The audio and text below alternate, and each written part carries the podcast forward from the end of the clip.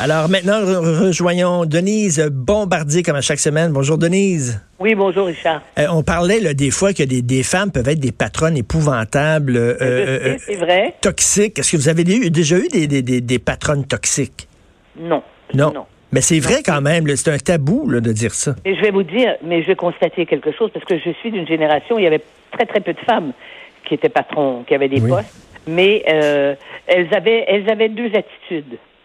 Soit elles étaient maternantes, et comme ça réglait le problème de l'affrontement, avec les hommes en particulier.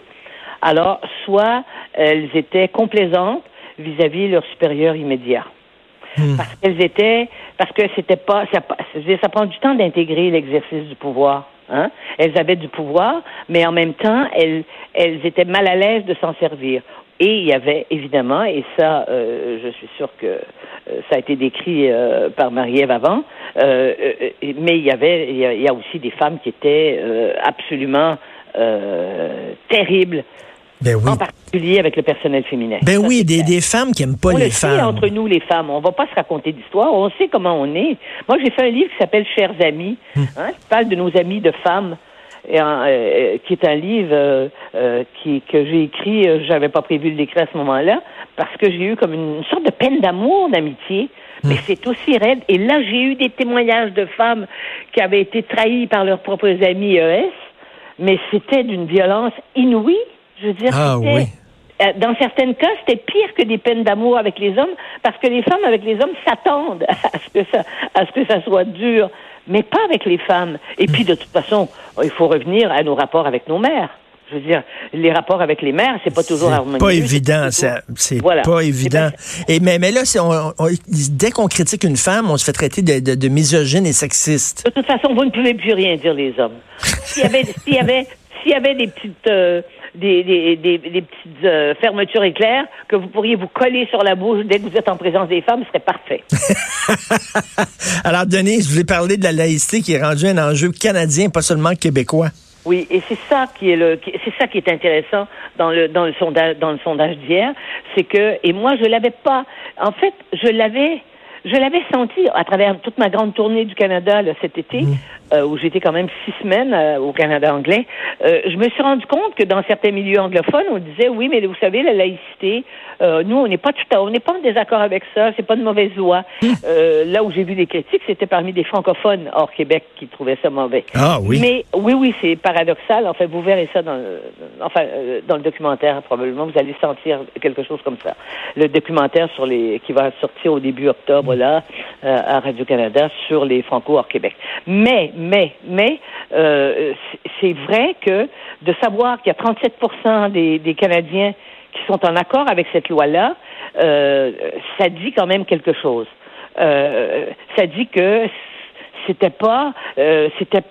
correspondait pas à la façon dont les journaux du Canada anglais ont parlé de la laïcité au moment où le projet de loi a été débattu. Hein, ça laissait entendre que tout le monde trouvait que c'était fasciste, que c'était raciste, que c'était islamophobe. Eh bien non, il y a 37% des Canadiens, vous savez, il y a beaucoup. Le Canada, c'est plus de 34 millions de personnes maintenant. Ça fait du monde, ça. Donc, 37% des gens disent qu'ils sont d'accord avec cette loi-là au Canada anglais. Eh bien, ça fait des alliés pour Monsieur Legault. Et en ce sens-là, Monsieur Legault, quand il a dit, quand il s'est adressé au Canada anglais il y a une semaine et qu'il a dit, il n'est pas question que vous allez pas toucher à cette loi-là. Mais ceci dit, ça ne veut pas dire que Monsieur Trudeau, qui ce matin triomphe dans les sondages, et d'ailleurs, il y a quelque chose d'extrêmement ennuyeux, disons, pour ceux qui pensent que M. Trudeau ne devrait pas être élu. Ben oui. C'est au Québec qu'il est réélu. Ça, Denise, j'avais Gilles Proulx cette semaine, puis il disait, on est fou au Québec. Parce que d'un côté, on appuie la loi 21, et de l'autre, on est prêt à voter Trudeau, qui est l'adversaire, l'ennemi ultime de la loi 21. Je ne comprends pas les Québécois. Non, mais et qui est surtout le zélote, c'est-à-dire le militant le plus radical et fondamental du multiculturalisme, le multiculturalisme qui est le contraire de la laïcité. Ben oui. Hein? c'est que toutes les... Je veux dire, il n'y a aucune interdiction de quelque religion que ce soit, si la religion vient s'impose par des accommodements qui ne sont pas raisonnables. Hein? Au Canada anglais, vous allez voter couverte de la tête aux pieds aux élections. Ça se fait même pas dans les pays, dans des pays où on porte la burqa. De toute façon, les femmes vont rarement voter.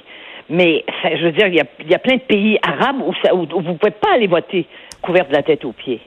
Alors donc, ça c'est le Canada, et ça c'est le Canada de Trudeau.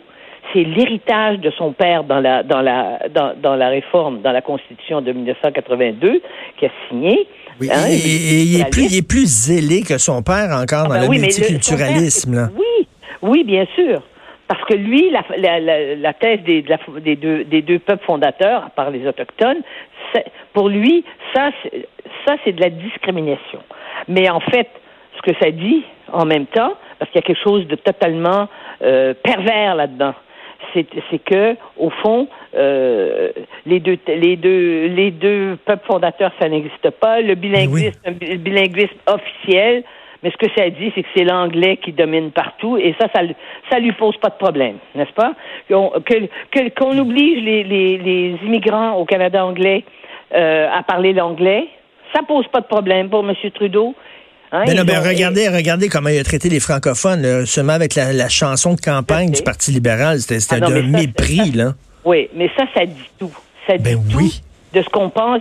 Et vous savez, c'est très difficile pour des Français de France de comprendre que quelque part sur la Terre, encore maintenant, la langue française est une langue de déclassés. Parce qu'en général, la langue française, quand on la parlait à la grandeur de la planète, c'est une langue qui est rattachée à une culture et à un prestige. Et il y a une sorte d'esthétique de la langue française. Tu sais, je t'aime, canard à l'orange. Oui. Comme ça. Bon. Hein, mais ça fait, on veut dire quelques mots. Il y a juste chez nous où on considère que c'est pas une langue, c'est une langue qui est pas importante dans certains milieux. Et ce qui est arrivé avec la chanson et ces garçons-là qui ont traduit ça la main haute, hein, c'est haute. Moi, j'avais envie de dire, on devrait faire une chanson haute ta main sur ma langue, tu sais, tant qu'à parler mal. Là, voilà. Mais comment ça se fait qu'on ait Mais là, le vote québécois. Remarquez que le vote québécois pour Justin Trudeau, je le comprends. Non, mais parlons clairement. Montréal, c'est la ville de Montréal. Et M. Trudeau, hein, il aime ça, ouvrir les portes aux immigrants partout. Hein, et on sait qu'il y a des immigrants qui sont au Québec et qui ne veulent pas. J'avais vu une statistique il y a quelques mois, 40% de ceux qui commençaient à suivre des cours de français laissaient tomber. Des immigrants qui sont arrivés de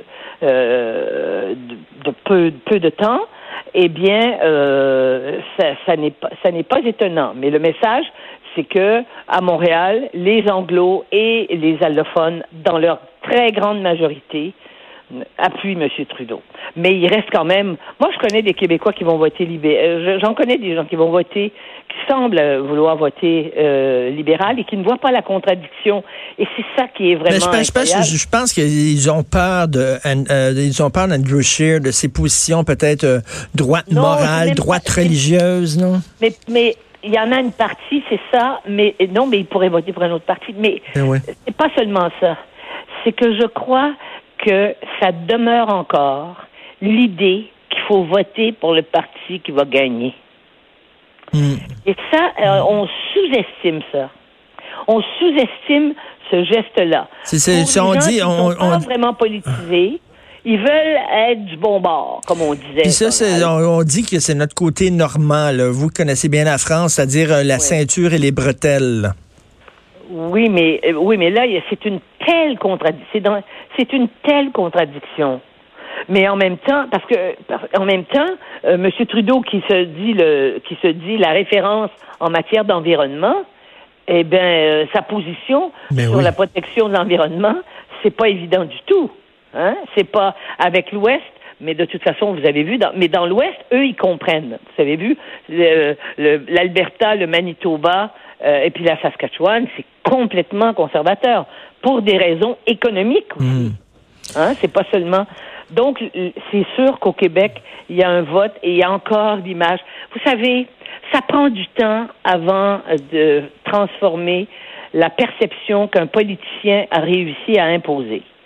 Monsieur Trudeau, il est encore jeune. Sa femme est encore belle. Les enfants sont beaux. On les voit une fois de temps en temps. Ils les sortent quand si nécessaire. Et ça joue quand même dans l'imagerie. Je pense que je vous l'ai déjà dit que mes amis à Paris, j'ai une amie qui est sénatrice, deux amies sénatrices qui sont des sénatrices de gauche et qui trouvent que Justin Trudeau, c'est vraiment il est tellement beau, comme me dit une de mes deux amies. Elle dit, il a vraiment de la gueule quand même. Il est sexy, elle admet. Ah, ils sont pas amés, là. Ça joue encore. En 2019, là, le sex appeal joue encore. On est dans l'irrationnel. Ben oui. Ouais. Ben oui, tout à fait. Merci beaucoup, Denise Bombardier. Merci. C'est décourageant.